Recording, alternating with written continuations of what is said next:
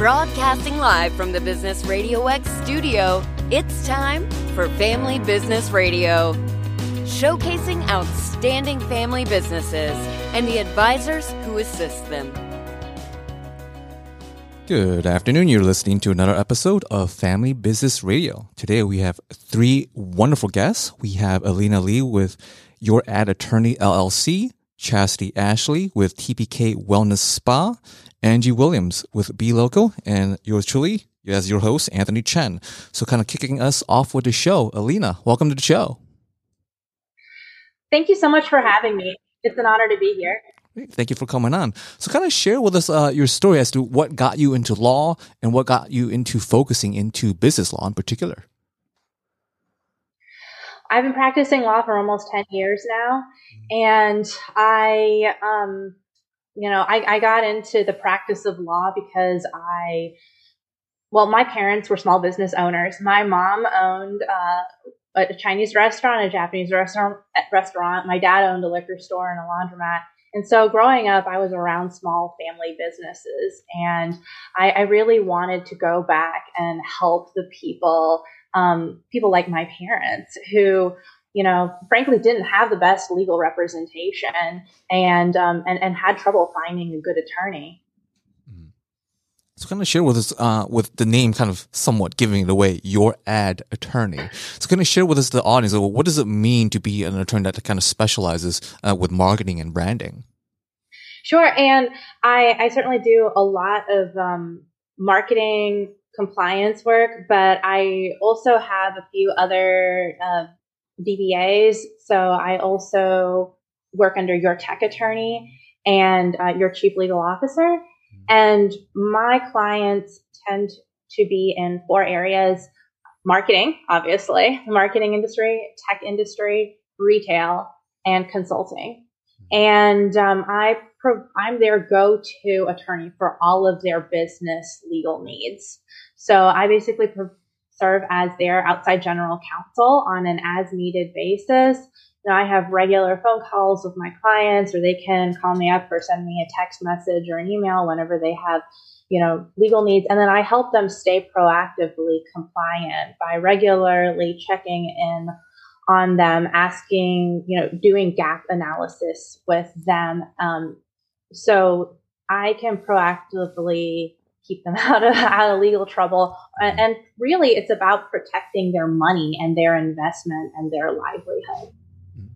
Well, talking about keeping them out of trouble and keeping protecting their livelihood, just looking at the tech side of things in the tech business, what are kind of the biggest legal issues you see that's the elephant in the room that maybe they're unaware about?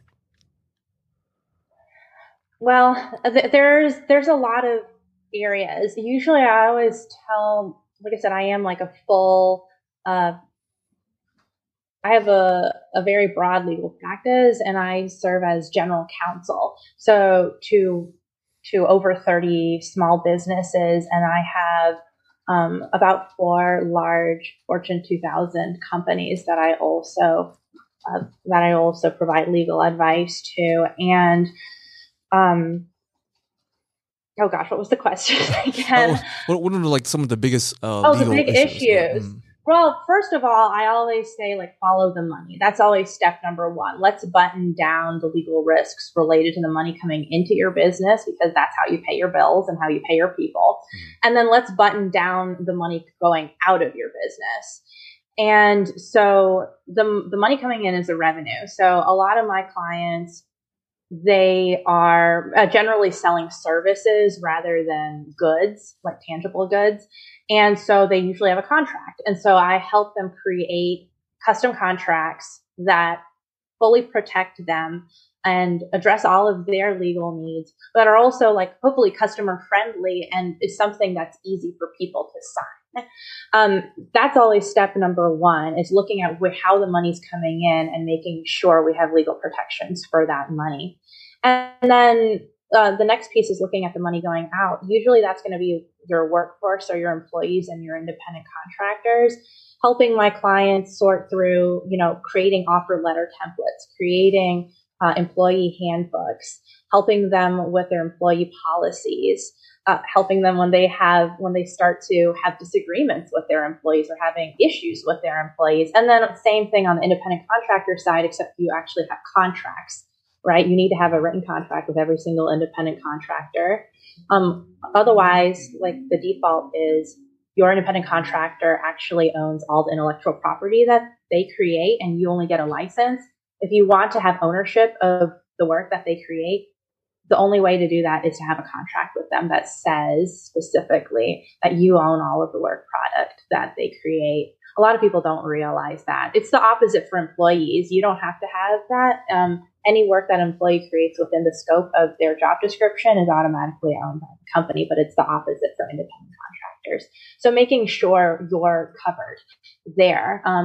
Like a lot of my clients that are in the marketing or tech industries, this is a huge problem because say you hire a coder internationally, which is very common now, like in India, and they're writing custom code for you for your software application. Turns out you don't have a contract with them. You're just paying them. You're just wiring them money periodically. They have like a very valid claim that they actually own the code that they created. Same thing for my clients on the marketing side. It's very common for them to like hire freelance photographers or freelance logo designers, freelance videographers. They don't have solid contracts with those people. They can't then sell that work to their own clients because they don't own it. Mm. So is that kind of well, that was going to lead to the next question in terms of the marketing world. Do you find that for business owners in that space something that's common for them to kind of trip up on or just not be aware about? Well, first of all, I think like the foundation for like smaller businesses is protecting your company name and your logo. And a lot of people don't realize this. You actually do get certain free trademark protections. So your brand name and your logo are protected by trademark law. You actually do get free trademark protections under U.S. law.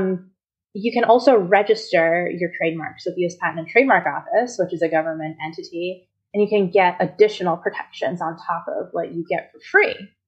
And you can also work with an attorney to make sure that your company name and logo don't cause really expensive lawsuits because you accidentally copied somebody else's name. You just didn't realize it a lot of the time. And so we do that legal research to make sure, first of all, like what is your legal risk of getting sued by other people? And then also what, like how likely is it that you can get your trademark protected with the U.S. Patent and Trademark Office so you can prevent other people from using your name and logo? Mm-hmm. That's foundational for every single business. The other stuff I do with marketing law is a little bit more fancy. Usually it's only kind of like those really big companies that, are making 10 million plus a year are really going to hire me for that, for the like fancy marketing law work that I do, like reviewing TV ads, reviewing digital ads, reviewing large email marketing campaigns, structuring refer a friend programs, structuring incentive programs, structuring loyalty programs. I also structure scholarship programs. Those types of things, like usually like it, you're not going to hire a lawyer to unless, enough people basically see your stuff. And I usually tell people like a good benchmark is like 2,000. So if you think more than 2,000 people are going to see it probably makes sense to hire a lawyer. But if less than 2,000 people are going to see it and your business is making less than $10 million a year, like people probably aren't going to sue you. So your legal risk is lower. Mm-hmm. So when you say about 2,000 people being seeing it, is just in general whether, I guess kind of the elephant in the room would be social media if they have a very large following. And mm-hmm. I'm just going to throw a number out there and say, well, let's say they exceed 2,000 followers. Would that apply?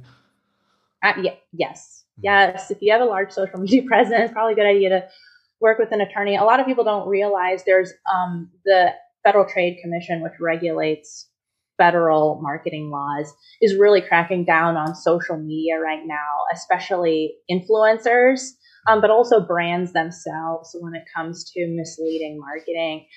And the requirements for how you're marketing and what you're saying on social media is just as stringent or more stringent than other traditional marketing that you would do. And people don't think so. They're like, oh, it's social media. Everybody's on here.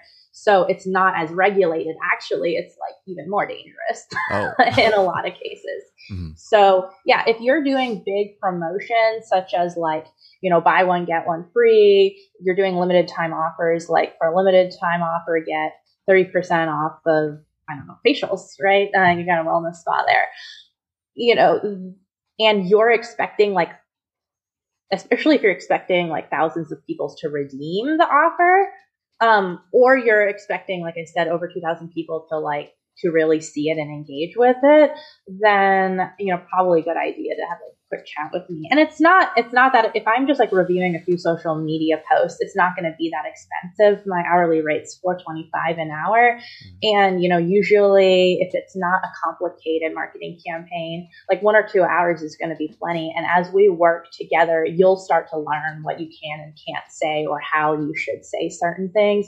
So the idea is like, I want to give you the tools to succeed. So like you need me less, or you grow to such a degree that like, you know, you are willing to like invest a little bit more because you have more class action risk. Mm-hmm. When it kind of shifting gears in terms of the industry itself, we've touched a little bit on the tech and the marketing. You mentioned you also work with the service delivering professionals. I would imagine on the consulting side, what are kind of the legal aspects or issues that they're facing? Well, with my consulting clients, a lot of times it's protecting their intellectual property, right? Like that's what they're selling is they're selling their ideas, and that's what people are buying. They're buying their ideas. So, especially for clients who are my consulting clients who are like reusing certain work products. So, for example, they offer like training in certain areas, like they may have a presentation or they may create workbooks, and they'll want to make sure they're protecting that material. So it's not getting, so like people don't steal it basically, or they have protections if somebody does try to steal their work. Mm-hmm. So I talk through some of those types of things and help them come up with strategies for how to protect their intellectual property. A lot of times too, it's about like coming up with payment structures to adequately protect the money that's coming in. So it's things like helping them figure out like, how do you determine how creditworthy your client is? You know, perhaps requiring a deposit or requiring a retainer or requiring like some sort of piecemeal prepayment. And I think there's like a lot of different ways that you can be flexible to meet your client's needs while still protecting yourself financially and not accidentally digging yourself into a big hole. Well, that leads into the next question in terms of someone having some kind of an idea or think they have created something new. I mean, how would they go about in terms of beginning the process of protecting that?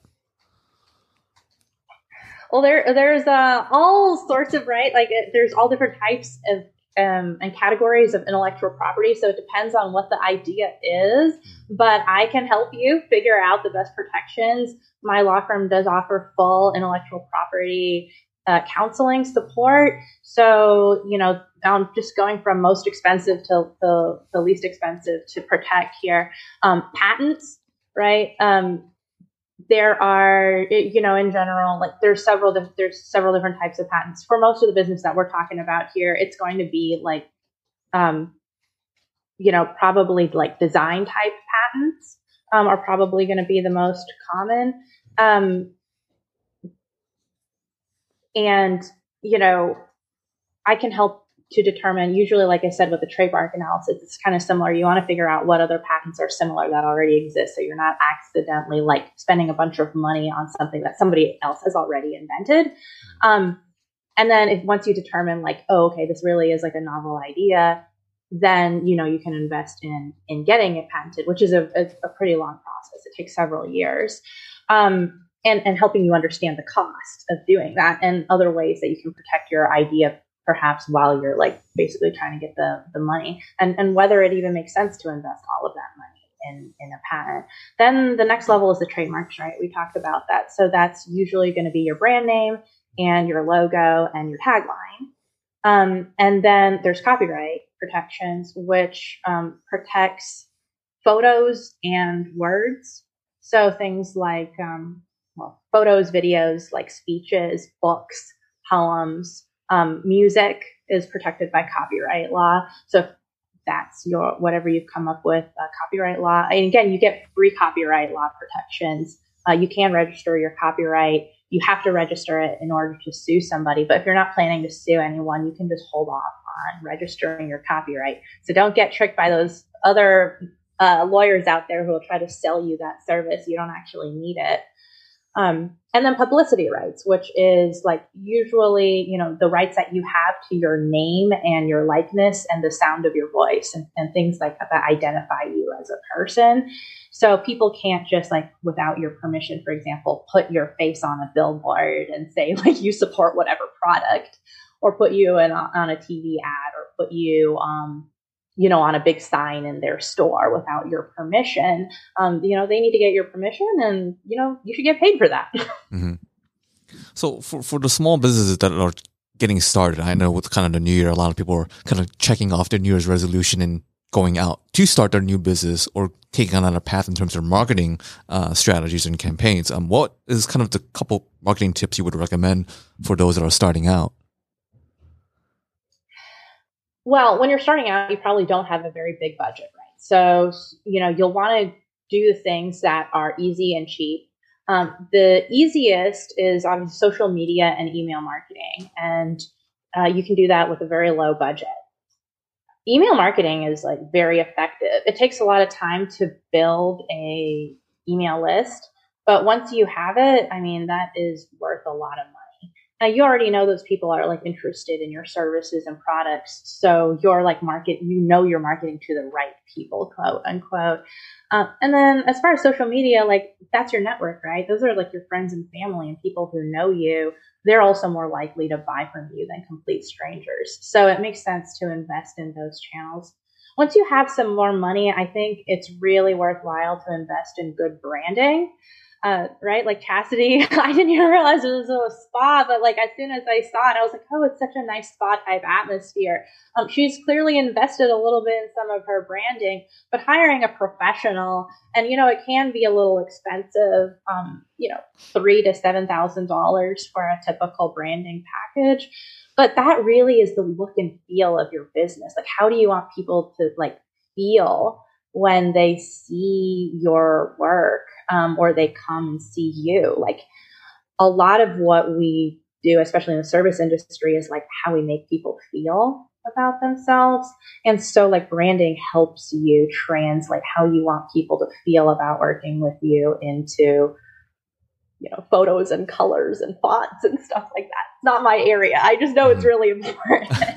But I think those are really the building blocks. And then from there, you can hire marketing professionals to help with things like digital ad campaigns and radio ads, or even when you get bigger, TV ads and billboards. Mm-hmm. Great. Well, so for our listeners, how best can they find you, their ad and tech and marketing attorney? Well, my email address is my name, Alina, A-L-I-N-A, at Your Ad Attorney. That's youradattorney.com. And my website is right there. It's youradattorney.com. And you can go directly onto my website. In the upper right button, you can click to schedule a call with me, and you can automatically schedule a 15-minute free Zoom call with me. You just want to chat about some random legal questions, or you just want to grab coffee and network. Would love to meet folks. Great. Thank you, Alina. Thank you. Right.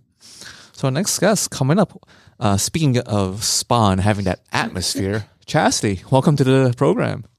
Thank you for having me. Great.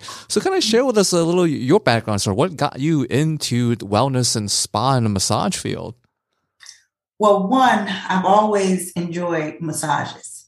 And my boys, was a stay-at-home mom for the longest, and my boys were getting older, and I needed to find something else to do. you know, once the kids leave, it's like you're sitting at home. You can only clean so much. Yes.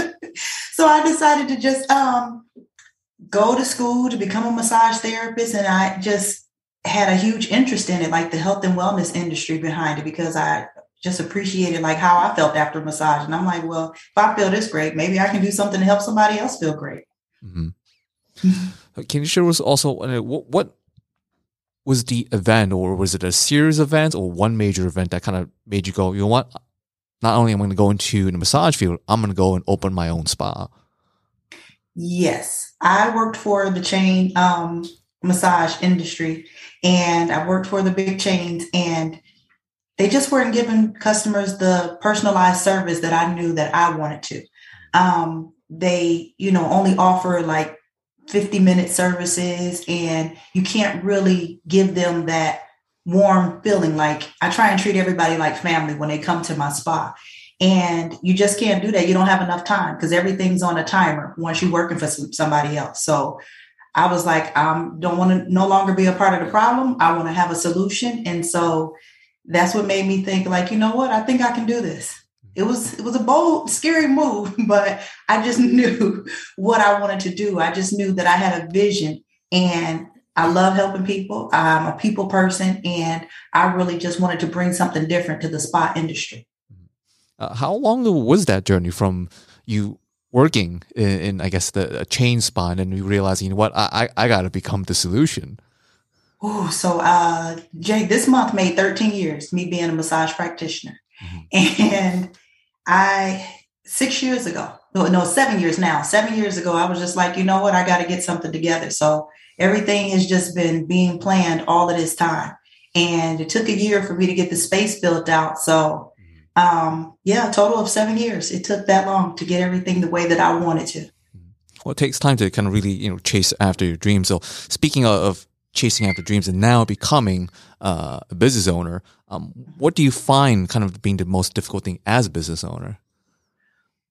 As a business owner, people don't really know that I'm here yet. And just, my location, because I was at a salon loft. I was in a one room. And then I created a bigger space, and just people finding me. I think that's the most difficult thing, like getting the word out there, letting people know that I'm here. Mm-hmm. Well, on top of that, as you're kind of growing your business and going into the field as a business owner, what is the best advice you've ever received in your position? The best advice is to always be patient with everybody that you come across. Always just show patience, because you never know what somebody's going through. You never know how you may meet them later on down the road. And just always be kind to people, no matter what walks of life. If somebody can't afford your service, or if they can afford your service, always be patient and kind to people. That's the best advice that I've gotten from as far as business. Well, you certainly exude patience going through 13 years, I think it was, in the field, and then 7 years to really create and perfect the right facility the way you want it, rather than kind of jumping in without a plan and kind of rushing things through. Correct. So then kind of leads up in terms of as a business owner now, what do you find as kind of the most challenging thing? Because you mentioned one of it is being known out in public. What other challenges do you find running now your own spa? The biggest challenges was having a great credit score, and nobody still would lend you money because they felt you were too new. Oh. That was a huge challenge. Mm-hmm. And to just have to put all of your eggs in one basket to make sure that you have your dream and your vision come alive, and just to basically believe in yourself and know that you can do it. But when you go to the banks and you got your business plan, you have everything that you think that you need. Mm-hmm. And they still just, tell you, well, no, your business is too new, or no, you haven't been doing this. And even at that time, it was 12 years. I was like, I got 12 years in the industry. I have everything. Great credit score. It meant nothing. They were just like, well, no, get some more, money underneath your belt. It's just like, well, how much more do you need? In order for you to open this business. So you just have to put all your eggs in one basket, and you just have to take the risk and believe in yourself. I think kind of the running joke or meme with a lot of business owners starting out is when I initially came to a bank, it was nothing and I needed a financing. They wouldn't give me the time of day. But then when I hit it big, then they're throwing money at me when I really don't need it. Exactly. Exactly. Yep. That is the truth. That's true. That is true. They really do like, oh, you have a business. Oh, you're making deposits. And it's just like, well, now I don't need you. Well, then kind of going into the next step of those who are listening and really understanding the amount of patience and planning you had to put in force to create the perfect facility. What advice would you give to other entrepreneurs that are listening that are kind of on the fence and also planning? And of course, it's being, we're still in a new year. This is being recorded in January. You know, what would you give advice to them? I would just say, you know what, make sure that you plan everything thoroughly and also plan ahead and think about like incidentals and things that you don't expect to come up. Mm-hmm.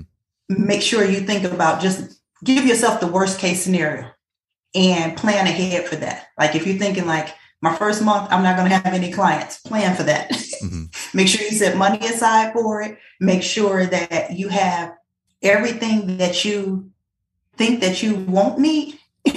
Make sure that you have it because it's always the opposite. Like, you know, you're thinking like, oh, I got this great space and people are going to be flooded and they're going to come in, and it doesn't happen like that. It doesn't. It's like it takes hard work. You have to go out there. You have to get the people. You have to bring them back in, and you have to be consistent. So I would say plan ahead, stay consistent, and make sure that you just deliver a great product consistently. Well, I don't want to put you completely on the spot because I know a little bit more about your background and how you got started right in the middle of 2020 with COVID going on and kind of your background. Can you share with us kind of with the audience what it was like for you to really pivot and being able to still persist chasing after your dreams? Well, I was at home before anyone with COVID, before COVID hit, and I had an accident and I was off work for a long time, but I still was just trying to make sure that I was planning and getting everything together with the business. So it was just a difficult task, you know, just still trying to stay focused. So even with my background in terms of massage, like prenatal, postpartum, fertility massage, all of these modalities that I had, and I'm specializing in massage services for women, I had to put all of that on hold in order for me to get better, get myself back up to par, and then get my space built out. So it's just like, it was just a rocky road. It just seemed like everything in 2020, COVID, the accident, everything that could have been thrown at me, it was in that year. But I still came out on the other side, just a lot of prayer and a lot of endurance and a lot of faith. Mm-hmm.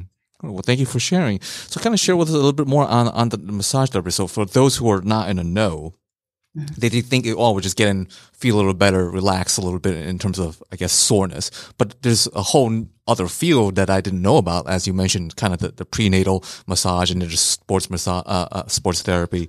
Can you share with us a little audience of all the scopes that you provide? Okay, yes. Fertility massage, women who are trying to have a baby, having a hard time conceiving. I specialize in fertility massage. A lot of people don't even know that it's a thing, but there are a lot of modalities that you can do in order for you to help a woman to have better chances of conceiving. I've did my own case studies with the fertility, and 3 out of the 4 women became pregnant. I also specialize in prenatal for women who are pregnant, and anywhere from after your first trimester all the way up until the day you can actually be in labor and get a massage.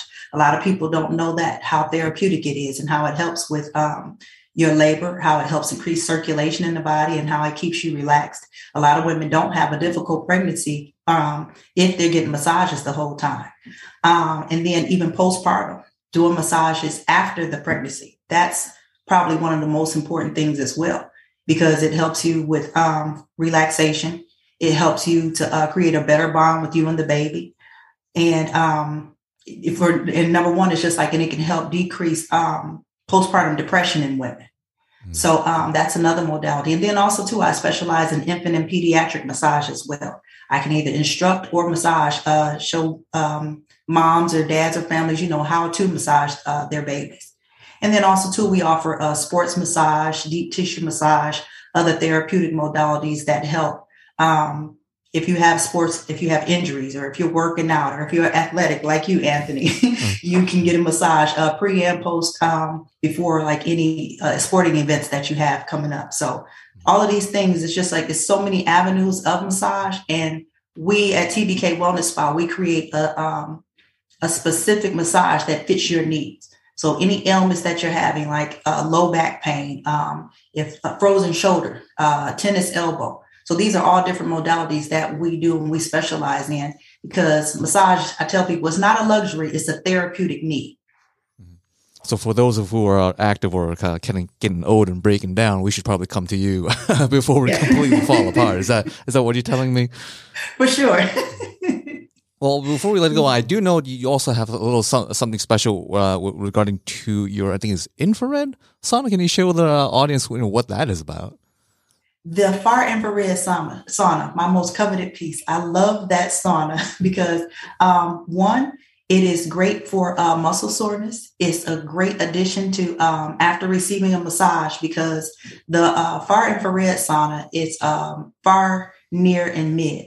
The far infrared penetrates the skin, the initial part of your skin. Then the mid, it penetrates the muscles where the inflammation is in the body. And then the infrared, the far, near, and mid, the middle, it detoxes your body from the inside out.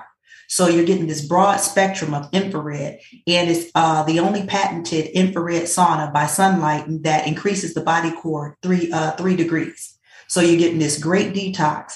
And it helps with depression. It helps with Alzheimer's. I said muscle soreness. There's one for the circulatory system, anti-aging, and pain relief.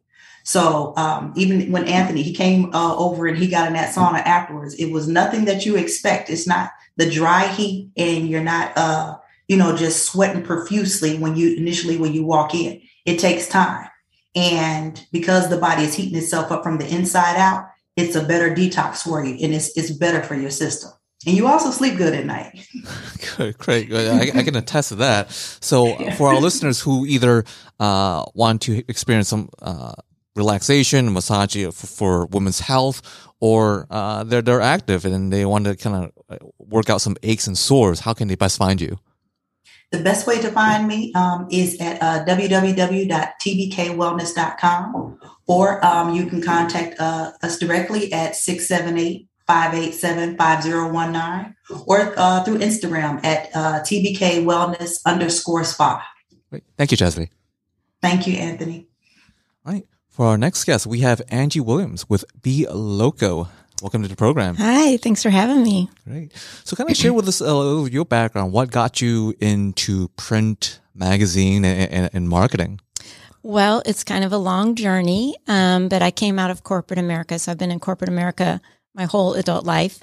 And then 2005, I was in Maine and had this vision of a coffee shop, and art. And then 2012 rolled around, and I was about ready to just bail out of corporate America. So I was selling pottery, which I create down in Atlantic Beach over in Beaufort, North Carolina. And there just happened to be a little shop that said for lease on the building. And so I jumped at the opportunity that I wanted to open up my own business and get out of corporate America. So December 8th of 2012, I went back to corporate America and left.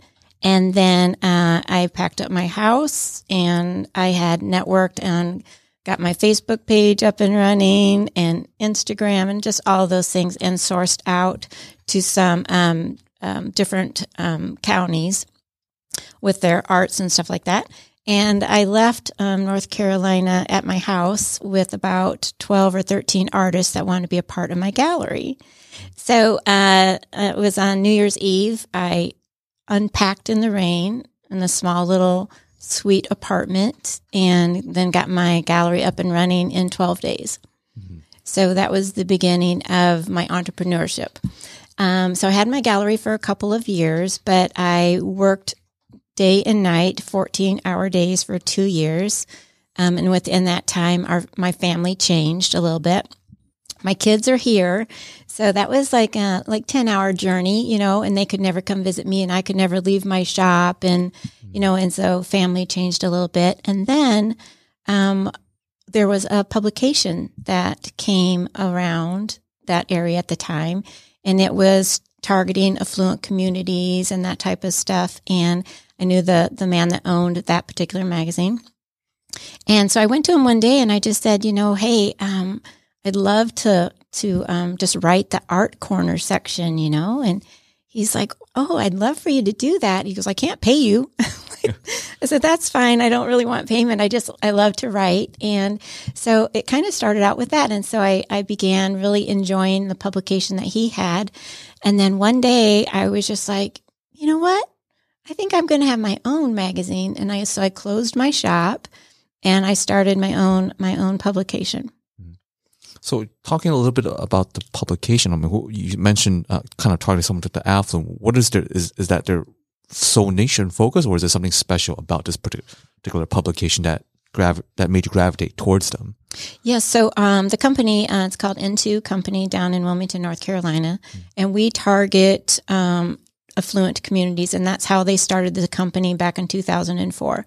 So when you are targeting certain communities and the affluent communities, they have like the best word of mouth, the best social environments, and the businesses really want to be a part of being in front of the affluent communities. So with all of our publications, we have a bunch of other publications as well.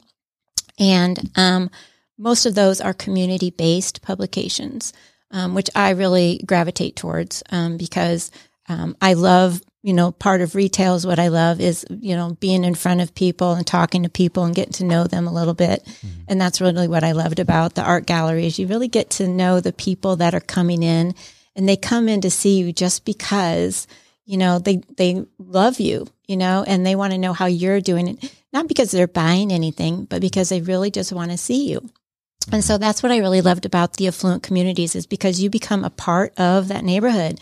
And they reach out to you for things. They invite you to parties. And they just want you to be a part of what they're a part of. And you just become part of their communities, and they become part of your family.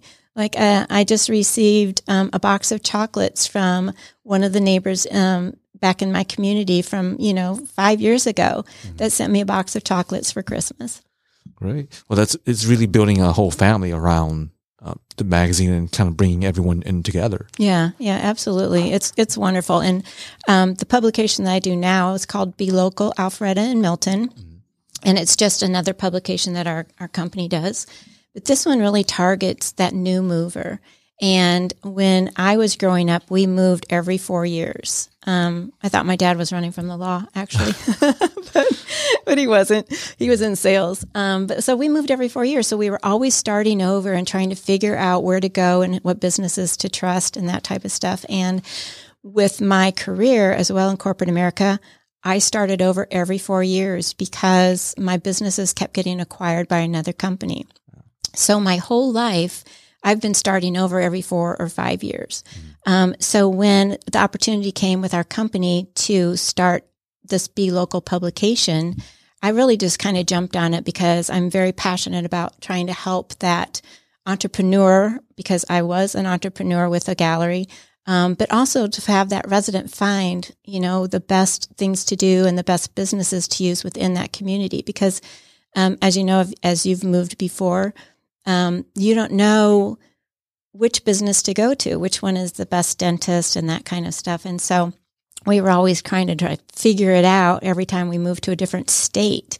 So even moving from, like, if you're in Cumming and you move down to Roswell, you still have to start everything over, you know. And so even if you move locally, you're still, you know, restarting yourself and your family. So that's targeting and being more specific. Only two new movers. Is there an idea behind that concept, or the idea of only targeting new movers coming into the residence? Yeah, so the whole thing, and a lot of marketing isn't done to new movers. You know, the welcome wagon doesn't really exist anymore. And so targeting a new mover for a business is really ideal because that new mover is actually trying to build their habits, right? They're trying to figure out which coffee shop to go to now you know, we're not going to go to Starbucks, you know, and get them out of their own little four corners, right? So to get them to build new habits, whether it is a slice of pizza, where they're going to go for a date night and that type of stuff. But for a business is looking for new blood, so to speak. And so what we do is we target those new movers every single month. And so for a business's point of view, let's just take a dentist, for example. So you've lived here for quite a while and you have your dentist already, but a new mover doesn't have a dentist yet and they don't have word of mouth from anybody yet because they don't know anybody. And so they are trying to, you know, find that. But that business is like, oh my goodness, they don't know that I'm better than the guy down the street and they don't know anything else here. I want to be in front of that new mover before they even get here, right? And I want to be able to stand out a little bit differently so that they'll start coming to me. That new mover is also spending like so much money when they're first moving here because they're getting their house all set up. Mm-hmm. They're getting new hardwoods or taking out the carpet or they're putting in a new pool, just, you know, everything. So they are spending so much money when they're first getting here as well. And so that business wants to be on the forefront of that money spend as well. So it's good for both. It's good for the residents, you know, to find the businesses that the locals trust already. Mm-hmm. And it's really great for the businesses to get in front of these new movers to help their business grow. Which then kind of leads to the next question for business owners, like how do you guys find or get the information to be able to distribute to these new movers that are coming in? Oh, good question. So we distribute in a few different ways. So as a new mover, when you're moving here, you're either buying a house or you're renting, right? And so you usually use a realtor. So we kind of do like a before you've moved, during your move, and after you've moved as far as distribution. So before you move, you have a realtor. And that realtor is the only guy that you trust. So what we do is we pull the data from the deeded records. And so every month we do this. And so we can find out who just moved into Alpharetta and Milton. So what we do is we pull that information and we mail a hard copy to some of the more exclusive residents. So that realtor is basically saying, hey, Joe, you know what? I know Angie. I've heard about her through Instagram or whatever, and she's sourced this publication. And this publication is just a reference guide, and it's just filled with knowledge from the residents that already lived here. So he's handing this new resident this publication or the online version of it and saying, you know what, she's interviewed a lot of these businesses that are advertising in here. The rest of the content comes from the locals that have been living here for a really long time. So get started with that, and, you know, it saves them a couple of years of trying to figure it out. So after they've moved here, then what we do is we mail a hard copy to that, those exclusive homeowners. But what we also do is we put that business's sponsored ad on the Facebook and Instagram of every single new mover moving in every month into Alpharetta Milton. It crosses over into Johns Creek a little bit as well. Mm-hmm. So we want to get them in front of this particular publication every way that we can. So that was going to lead to the next question in terms of the publication, like what kind of content and where does the content come from for the readers to still kind of be engaged? Because it sounds like it's really just a phone book for them to kind of reference to of service they want to be able to use, but what else is also within the book itself? So the content comes from the locals that live here. So back in 2012, I was still in Raleigh during COVID. So back then, COVID just hit and none of us could come out and play, right? We were all hunkered down in our houses. Nobody was walking the streets. And I just started my Be Local publication in Raleigh. So I had my residential publication, but then I also wanted to start Be Local again because I'm so passionate about moving. So when COVID hit, I'm like, oh my gosh, holy cow, there's not even a person walking around Raleigh. It's just me and my photographer. There's not going to be anybody in the photos, you know? So we were able to go to print within 3 months during a pandemic in Raleigh. So my life changed again and I needed to move back here to Alpharetta. And so, and going back to that other story, in Raleigh, when I had my HOA publication, I had half of my advertisers stay in my HOA publication, but they also wanted to be in the Be Local publication. So when you're talking about businesses that aren't even getting business right now because we're in COVID, but yet they wanted to spend money in both magazines. That just tells you a little bit about how powerful our publications really are to the community. Mm-hmm. So when I came down here, I only had the Raleigh publication, Be Local publication. So the content part of it comes from me walking around town. And let me just say that maybe I saw you and your wife holding hands. So I would just talk to you. I'm from the Midwest. We talk a lot. We're friendly. Mm-hmm. I would just say, hey, excuse me, but you guys look like you're having a lot of fun. Where are you guys headed? And you would say, we're going to go to, Crust Pizza. I'm like, oh, what do you love about the pizza there? Mm-hmm. So you will tell me. And then I would just say, do you mind if I take a photo of you? So my name is Angie. I own this magazine called Be Local, and it's to help new residents moving in. And they'll be like, oh, yeah, I'd love to do that. So the content really comes from me inquiring, walking around town, but also putting things out on Instagram and Facebook and just saying, hey, you guys, tell me the best cup of coffee. Where do you guys go and why do you go there? So that's where all the content comes from. Wow. So it's almost like old-fashioned, like on-the-beat journalism for the community, kind of finding out what's new and what's happening in the area that people who are new, just as you mentioned, no clue about. Yeah, absolutely. And actually, when I'm talking to all these people, they were like wanting to see the publication and how do I get a copy of it? And so when you're showing them the publication, they're like, oh my gosh, I didn't even know. Where is that? I've never seen that. And I've lived here for so many years. And so everybody wants a copy of the publication, which is great because they can just have the online digital one that we do as well. Mm. Great. Well, thank you for sharing. So how can our listeners, whether they are businesses want to be more engaged and kind of go after this very niche target of new movers coming in, or the listeners who want to learn a little bit more about their community, how can they best find you? Oh, sure. So I'm on Instagram and Facebook. You can just go Be Local, and that's B-E-L-O-C-A-L, Be Local, Alpharetta and Milton. And you can also just email me if you want to. It's angie.williams@2pub.com. or angie.williams@belocalpub.com.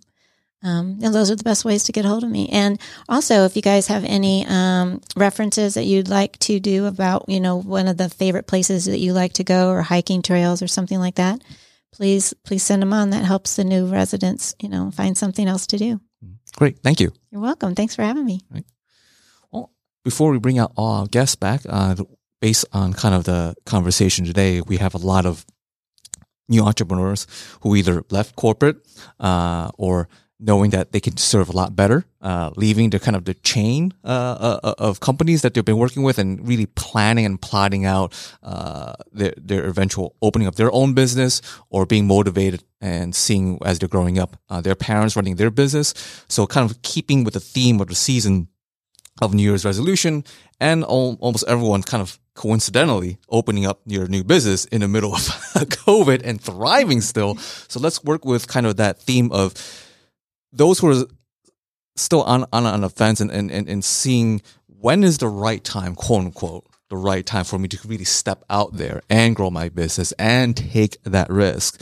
If you could turn back the hands of time and kind of either talk to your younger self or someone that is in a very similar position where you were a couple of years back before making that New Year's resolution, or whether it's in December or opening in January, what would be that major advice you would say, do this first before looking at anything else? So the question is, if you can turn back the hands of time, looking back to your younger self before you continue down this path of opening your business or talking to someone that's on that same path, what would be the first advice you would give to that person? Do this first before anything else. As we give our guests here some time to think about it, a little legalese here. So this show is sponsored and brought to you by yours truly, myself, Anthony Chen, with Lighthouse Financial Network. Securities and advisory services offered through Royal Alliance Associates, Inc., RAA, member FINRA, SIPC. RIA is separately owned, and all other entities and/or marketing names, products, or services referenced here are independent of RIA. The main office address here is 575 Broad Hollow Road in Melville, New York, 11747. You can best reach me at 631-465-9090, extension 5075, or my email, which is just my full name, Anthony Chen, Chen, at lfn royalallc.com. So turning back to our guests, again, the question is if we can kind of going with the theme, taking that step, being an entrepreneur, whether deciding on in December or January, or just again, going with the season, we can start with Alina. What would be that one advice you would give to your younger self or to that person that's on that fence? I think it would be go for it. If you feel like that's what's going to bring you joy and is going to fill up your soul, you only have one life. We got to do what fills us up from the inside. And then secondly, if I could give myself a piece of advice, it would be to remember to have fun. I think that, you get so wrapped up in starting your business and planning and doing like everything A to Z that sometimes you forget like why you did it, and that like this is supposed to be like fun. Like it's supposed to fill us up. And otherwise this is just, it's just way too hard to start your own business. Like let somebody else pay you a steady salary. But if you're passionate about something and you're chasing this passion or you're chasing this dream, like make sure that you nurture that part of yourself and your soul. Great. Thank you. And Chastity. I would have to say, if I was turn back the hands of time, I would say get somebody who is just as passionate as you, and you guys enter the business together. Just get somebody that can match your energy and match exactly, like has the vision. They believe in the product that you have, and they have the same goal in mind. And if I had to tell my younger self something, it would be, the moment you knew that the industry wasn't treating you right, get out. It sounds like someone stayed in there a little too long. Well, we're glad that you got out and you are now living your dream. And it sounds like you're having a whole lot of fun. I am. All right. And Angie. So I would say if you're really feeling the itch, mm-hmm. just scratch it, because I felt the itch for years and my aunt kept saying, not yet, not yet, not yet. And that went from 2005 to 2012 when I just like said, I'm doing it. And so the other piece of advice I would say is, you may not be financially stable, but be financially stable enough that you can put yourself through a couple of years if you have to, going through hard times, and try to find somebody that can help you in your business. So like I did mine all solo for 2 years by myself. You are definitely married to your business. So just make sure that you have the time to give to your business what it deserves. But definitely if you have the passion, go for it. You only live once, like we've just said. And, it does. It makes you happy and it fills your soul. And in no other way, in a regular job that's 9 to 5, than this does, to see your dream, to fulfill it, to go to bed at night knowing that you did something good for yourself, but for somebody else with something that you love to do. Well, thank you. Thank you for sharing. Welcome. So now it's for a little segment called Anthony's Take, now with kind of the perspective on financial planning. And now continuing with the season of living dreams and having New Year's resolution. I know for a lot of people, they're thinking of, I'm going to get my house in order, whether it's physical health, financial health, mental health, and all that. Kind of the stereotype with financial planning is can be very intimidating, and people don't see it as fun because they kind of see the fear as coming, telling them, you shouldn't spend this because you got to save here, you got to retire here. Well, another perspective to look towards that is when you're opening or creating a financial plan, it has to be something that fulfills one's goal, whether it's opening a business or in their definition of fun, pouring their passions in terms of their quote unquote retirement lives into a nonprofit.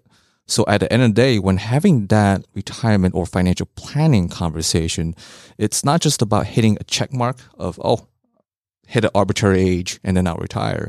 It's what can these financial resources do for myself, my community, and my family? Those are the big questions. And if the answers all revolve around building, having fun, and living life to the fullest, as Alina mentioned, you only get to live once, can't take the money with you. Ironically, here I'm the financial guy telling my clients to go and spend their money. Yes, I am, because again, it's a portfolio is one thing, but you can't take the portfolio with you. So that's a little bit of my take. Have fun and go and be able to live your life to the fullest. And that's today's episode. Thank you for listening in to Family Business Radio.